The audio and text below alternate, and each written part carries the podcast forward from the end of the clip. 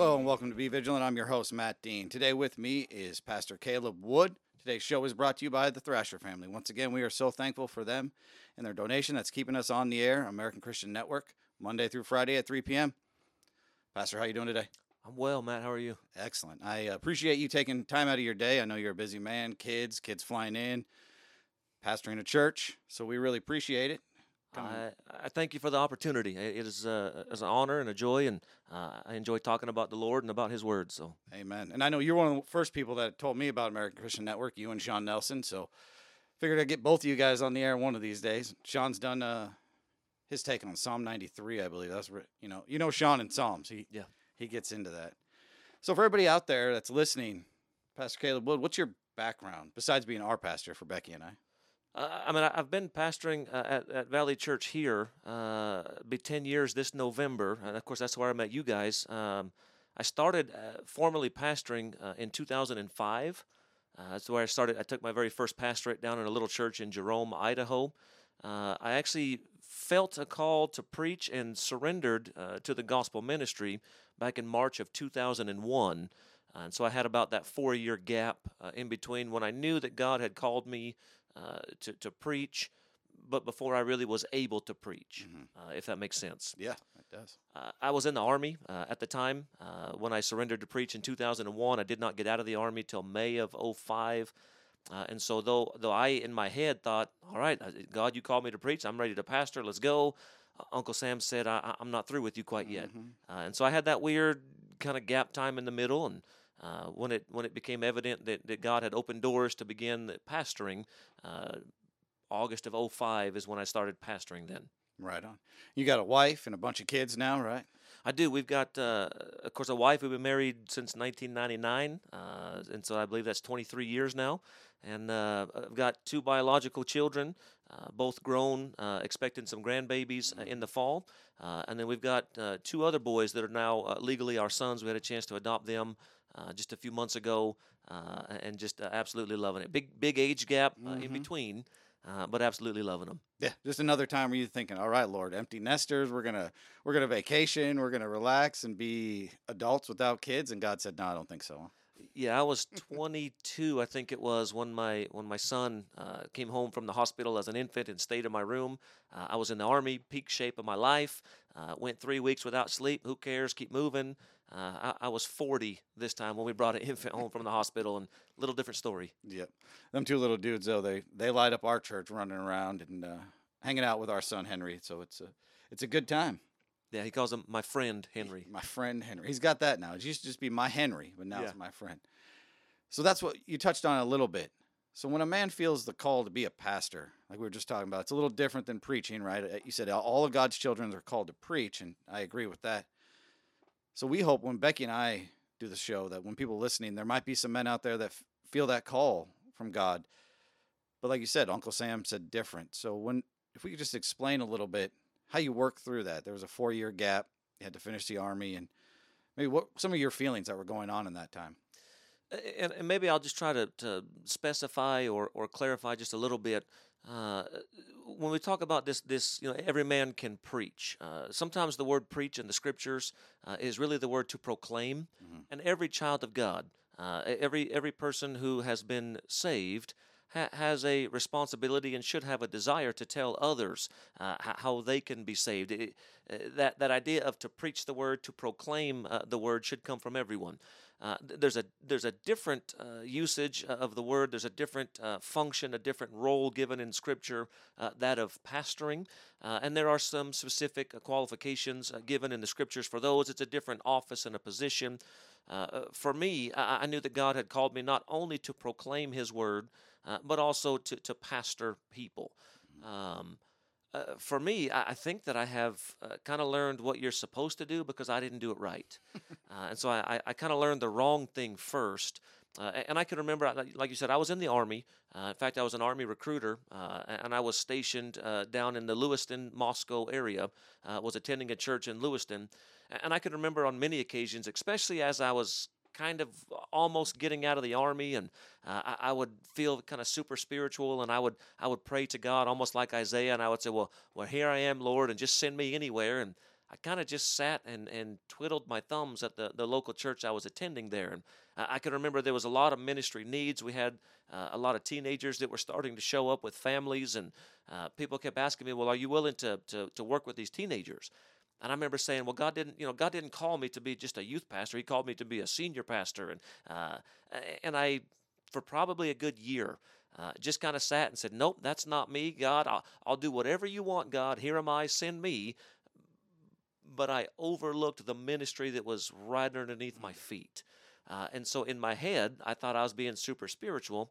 Uh, and eventually, I think I think the Holy Spirit kind of opened my heart and says, "No, you're being super selfish, and, and you are missing the the ministry opportunities right in front of you." Hmm. Uh, I, I don't. I, I believe in God's design. I believe God has a, a plan. God is sovereign. I believe that. I find it interesting that when I finally just kind of said, "Okay, Lord, I'm a slow learner. I know you've called me to pastor, and someday I will pastor a church." But in the meantime, you've given me ministry right here where I am. And so I'm just going to dive headfirst into that. Once I did that, I don't think it was about six months later before God called me and led me to the first church that I pastored. Uh, and so the, the feelings that you were asking about, what does that feel like? I, I just, all I knew uh, was that God's word burned in my belly like a fire, is the way that Jeremiah described it. Mm-hmm. And I just knew that, that, that I had a desire to, to present God's word, and I just had a desire to to help people get from wherever they were to wherever God wanted them to be. So true. That's so that's that answers all my questions right there, you know. It, it once you feel that there's nothing else that you can do out there, that God has that one specific purpose for you. Becky and I have said it, men get up off your feet. We've even made fun of some of our preacher friends in Oklahoma that you know very well, saying, uh, hey, get off your butt, boys get up, pass the Mason Dixon line, and start sharing God's word. Mm. I'd start naming names, but I'd probably get in trouble, so I'll let it slide. That one mama down there would get us both. Uh, that's right. Yep. So we really enjoy attending Valley Landmark Missionary Baptist Church because the people there, everybody puts Jesus first. And I mean, that could say, we could say it, that flows down from the pastor. I mean, that's our slogan, right? Where everybody's somebody and Jesus is Lord. Amen. But what we really, I think Becky can say that she really enjoyed this too, was the series you did on what we should be doing. We're all ready for waiting for the return of Jesus. So, what should we be doing in the meantime? What's the church's job? And I, the way you went through the book of Acts, really, if we could just kind of summarize that today and kind of talk about that. What's the what's the church's job in modern day society? I, think it's a valid question, and, and I, I mean, I, I, think it's one that needs to be addressed. Mm-hmm. Uh, I, guess uh, Sometimes we learn what right looks like because we've seen what wrong looks like. Okay. Uh, and I have had a chance, uh, probably unfortunately, I've had a chance on many occasions in my life to, to see churches go about kingdom work and go about the Lord's work the wrong way. Mm-hmm. Uh, and I'll explain it like this I, I've seen some churches that kind of have this mentality. Of, uh, number one, they say, well, well, we have the truth, uh, and if the world wants the truth, they know where we are. Okay. I've had I've seen some churches that that no one says this out loud, but they have the mentality we're just going to sit here. You know, the world's getting bad. Uh, you know, Satan's is getting a stronger foothold, and, and the world seems to be more and more against God, and uh, and so we're just going to hang on until Jesus comes. Mm-hmm. Uh, and the problem with that is, is I never see that mentality in Scripture. Uh, I think that we can look to the book of Acts. Uh, the book of Acts is the, the recording of the actions of the early church there in the first century. Uh, and I really think that, that it, it gives us uh, kind of a pattern uh, of, of how we as a church today should be operating. Uh, I believe the scriptures teach that Jesus started his church there on the shores of Galilee when he walked and he saw Peter and Andrew and James and John and said to them, Follow me, and I'll make you fishers of men. I think the Bible tells us that someday Jesus is going to come back. Uh, but in the meantime, from the beginning of the Lord's church until this, this age that we're living in now, that some call the church age, from the time the Lord started his church until the time that the church age ends, Jesus never said, Well, just sit tight and don't do anything till I get back. Mm-hmm. Uh, even from the very beginning of the book of Acts, Jesus told his true New Church, uh, New Testament church then in Acts chapter 1 and verse 8, he says, But you shall be witnesses unto me. Uh, it, it wasn't a question. Uh, it was you, you are going to go and be witnesses for me. Uh, to me, I think the purpose of a church uh, is already given to us. Uh, the Bible tells me in the, the book of Ephesians, also again in the book of Acts, uh, that, that the Lord's church was bought with his blood. It, it's his church. I have the privilege of being the pastor of Valley Landmark Missionary Baptist Church, but, it's not my church. Uh, it- it's the Lord's church. And, and the reason that's important is because since it is his church, he's the one that tells us what we're to do. Uh, we as a church don't sit around uh, and say, "Well, let's let's all come up with our own plan of what we think we need to be doing." Jesus already said, "This is my church. Here's what you're going to do," uh, and he laid that out in, in the Great Commission uh, when he said to go and, and to evangelize and to baptize and to discipleize. I, I- know that's not a word, but it rhymes, and I roll with it. Yeah, we'll roll with that today. Yeah.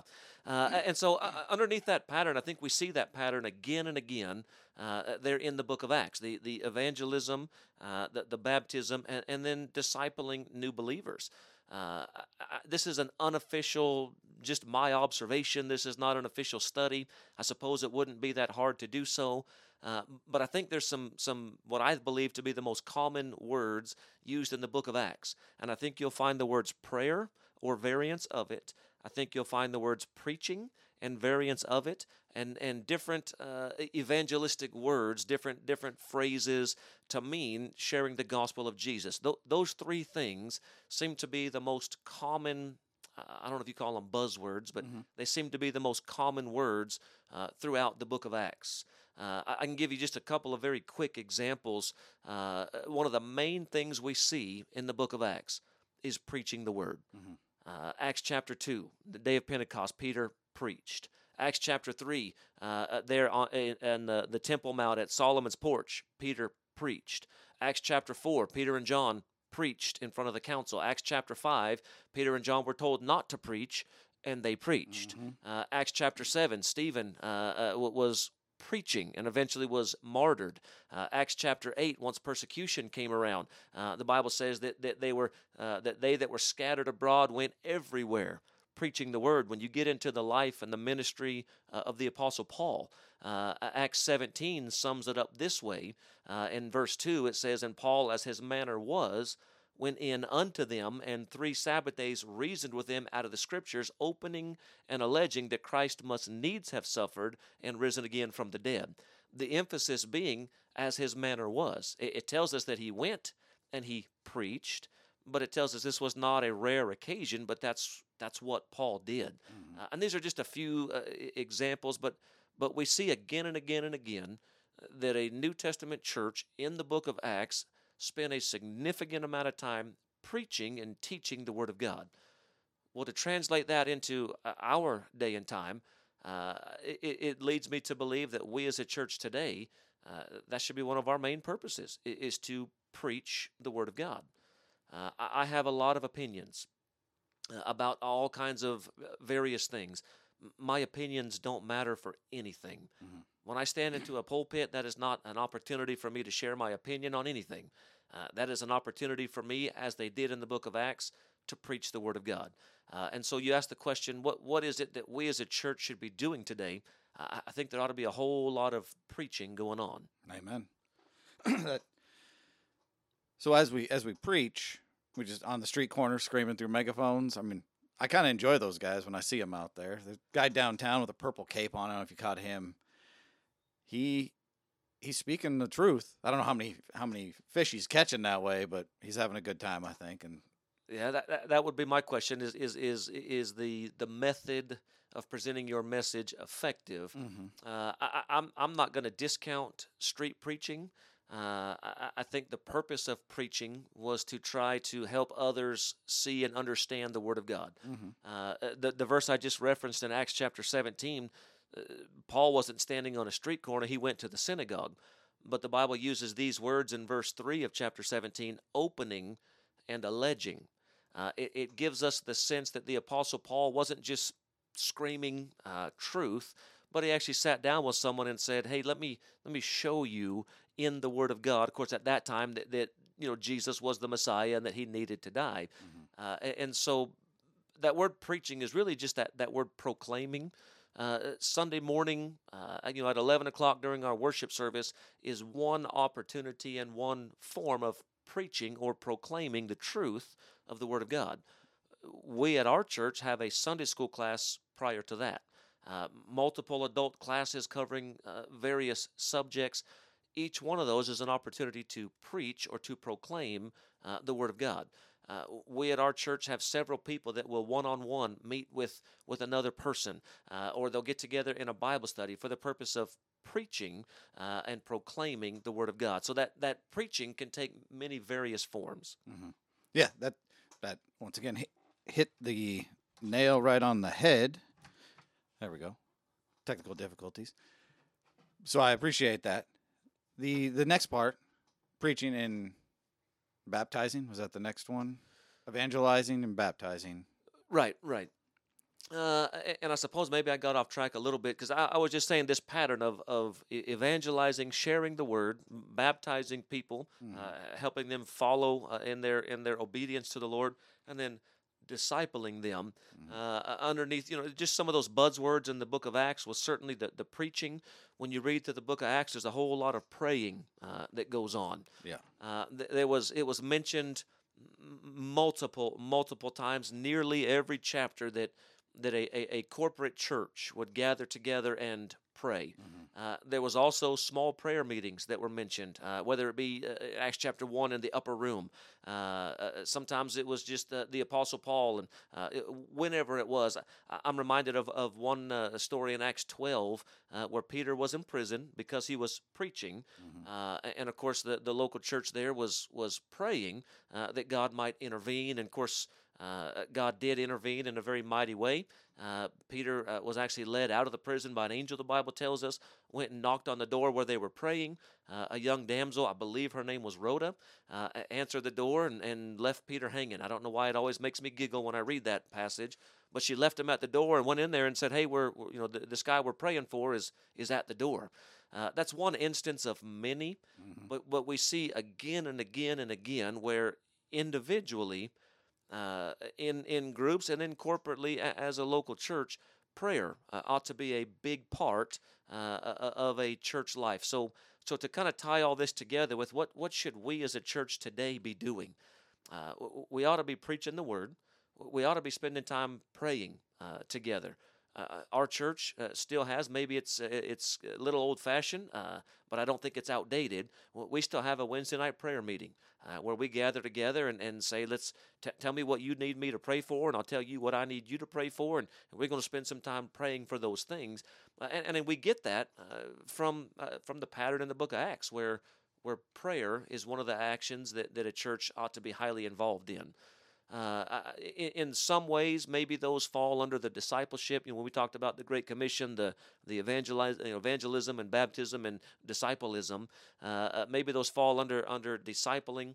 Uh, but but really, the the last thing you see throughout the Book of Acts, again and again and again, is God's people, saved people, taking the good news of a Jesus that came uh, and died for our sins, was buried and rose again to a people that need to put their faith in him. We see this evangelism over and over and over again from Acts chapter 1 all the way through the end uh, on all of Paul's missionary journeys. He went and he presented the gospel to try to lead people to faith in Christ.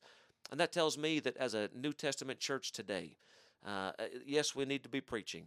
Yes, we need to be teaching, uh, but we also need to be reaching. Mm-hmm. We've got to be reaching out to people with the gospel uh, again, we were given that command right at the very beginning, Acts chapter 1 and verse 8, uh, to go uh, unto uh, all the world, every creature, and to preach the gospel. Yep. That's so true. And Becky did a part of a show a couple weeks ago on Paul when he wanted to go, and the rest of his people were like, no, don't go into Jerusalem there. And that brought up, as you were going over these, as Peter was in prison, the first century or first generation Christians suffered a persecution that I don't think we could ever know here in America, anyways. I'm not saying the rest of the world they can't, but I, we've touched on it before. Maybe you could help clarify or help enlighten some people. We are going to be persecuted. Jesus tells us that. To me, our modern day persecution looks a little different than it did back then as Paul went on his journeys and Stephen was martyred. Sure. I almost think that our persecution is almost self inflicted. Would you agree with that anymore? I'm scared to share the gospel or.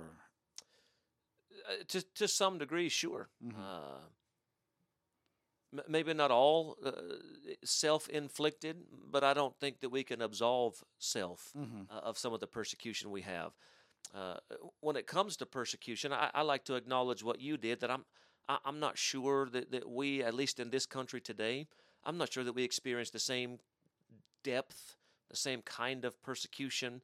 Uh, you can do a little bit of cultural study on the Roman Emperor Nero uh, and some of the persecution that first century Christians went uh, under his regime. And I don't know in this country that we are there. Mhm.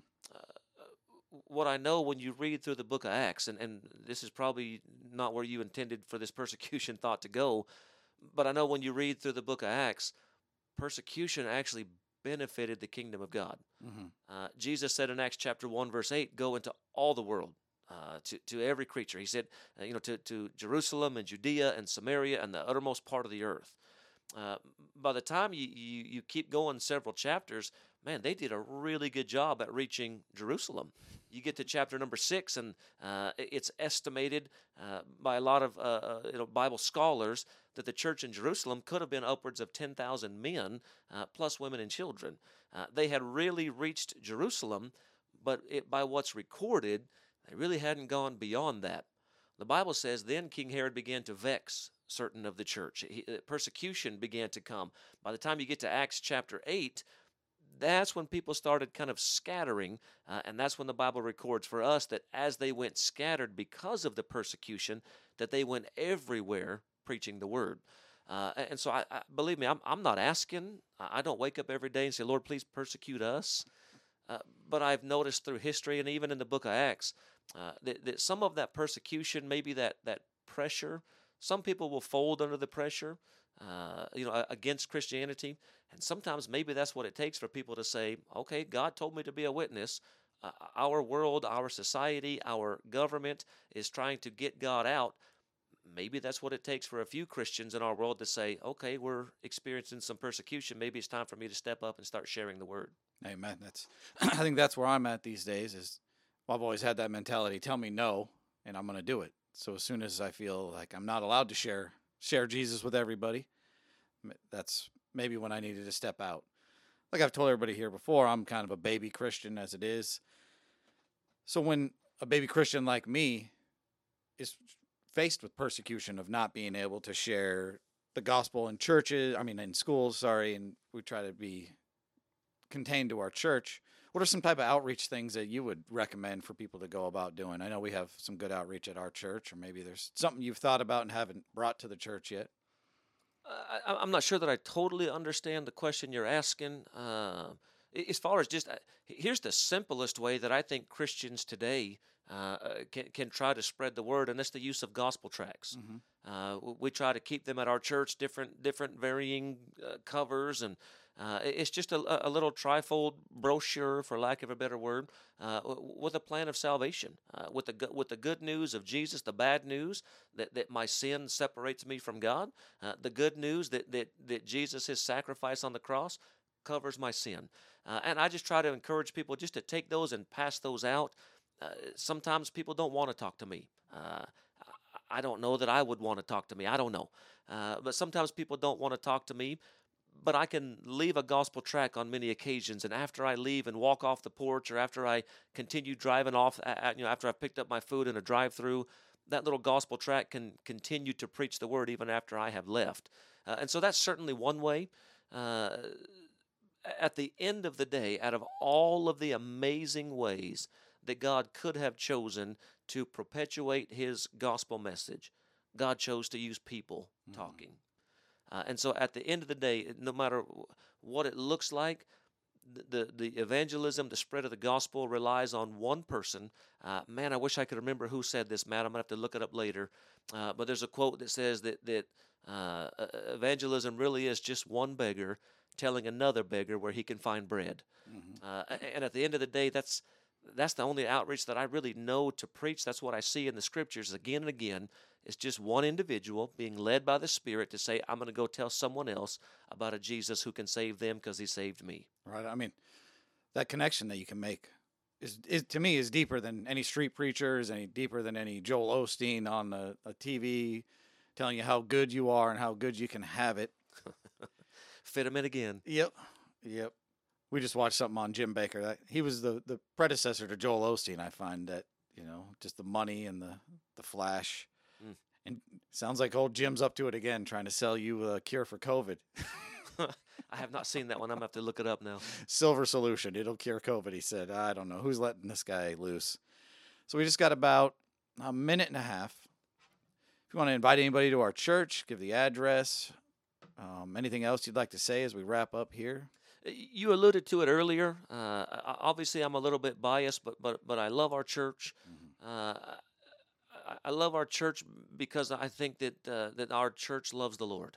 Uh, I, I really believe uh, I didn't invent this slogan. It was here when I got here, uh, but I just really got behind it and I like it. I, I love Valley Church. I believe it really is a place where, where everybody is somebody, but Jesus is Lord. Amen. Uh, our ultimate goal at this church is to preach Jesus, i- is to point people to Jesus. Uh, I- I'm so thankful uh, for for the men in our church, for the ladies in our church, uh, for every time we gather.